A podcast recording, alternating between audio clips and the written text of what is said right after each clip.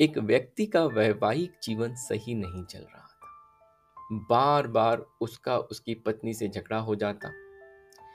एक दिन तंग आकर वह जंगल में चला गया। जंगल में उसे महात्मा बुद्ध अपने शिष्यों के साथ दिखाई दिए। बुद्ध अपने शिष्यों के साथ उसी जंगल में रुके हुए थे। वह व्यक्ति भी बुद्ध के साथ रहने लगा और वह उनका शिष्य बन गया। कुछ दिन बाद भगवान बुद्ध ने उस व्यक्ति से कहा कि मुझे प्यास लगी है, जरा पास में ही नदी है, वहाँ से जाकर पानी ले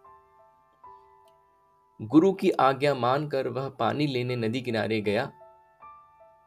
नदी पहुंचकर उसने देखा कि जंगली जानवरों की उछल कूद की वजह से पानी गंदा हो गया है। नीचे जमी हुई मिट्टी ऊपर आ गई है और पानी बिल्कुल भी पीने योग्य नहीं है।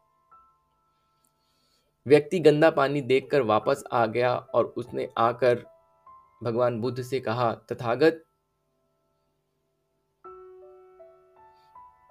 नदी का पानी बिल्कुल गंदा हो गया है, बिल्कुल पीने योग्य नहीं है, इसलिए मैं आपके लिए पानी लेके नहीं आ पाया। कुछ क्षण बीते, कुछ देर बाद भगवान बुद्ध ने फिर से उसे बुलाया और बोला, जाओ, अब पानी लेके आओ। वह फिर से नदी की ओर चल दिया जब वह नदी किनारे पहुँचा तो उसने देखा कि पानी एकदम साफ़ था। नदी की गंदगी नीचे बैठ चुकी थी। यह देखकर वह हैरान हो गया। पानी लेकर वह बुद्ध के पास पहुँचा। उसने पूछा कि, तथागत, आपको कैसे मालूम हुआ कि अब पानी साफ़ मिलेगा? बुद्ध ने उसे समझाया कि जानवर पानी में उछल कूद कर रहे थे। इस वजह से पानी गंदा हो गया था। लेकिन कुछ देर बाद जब सभी जानवर वहाँ से चले गए तो नदी का पानी शांत हो गया धीरे धीरे पूरी गंदगी नीचे बैठ गई।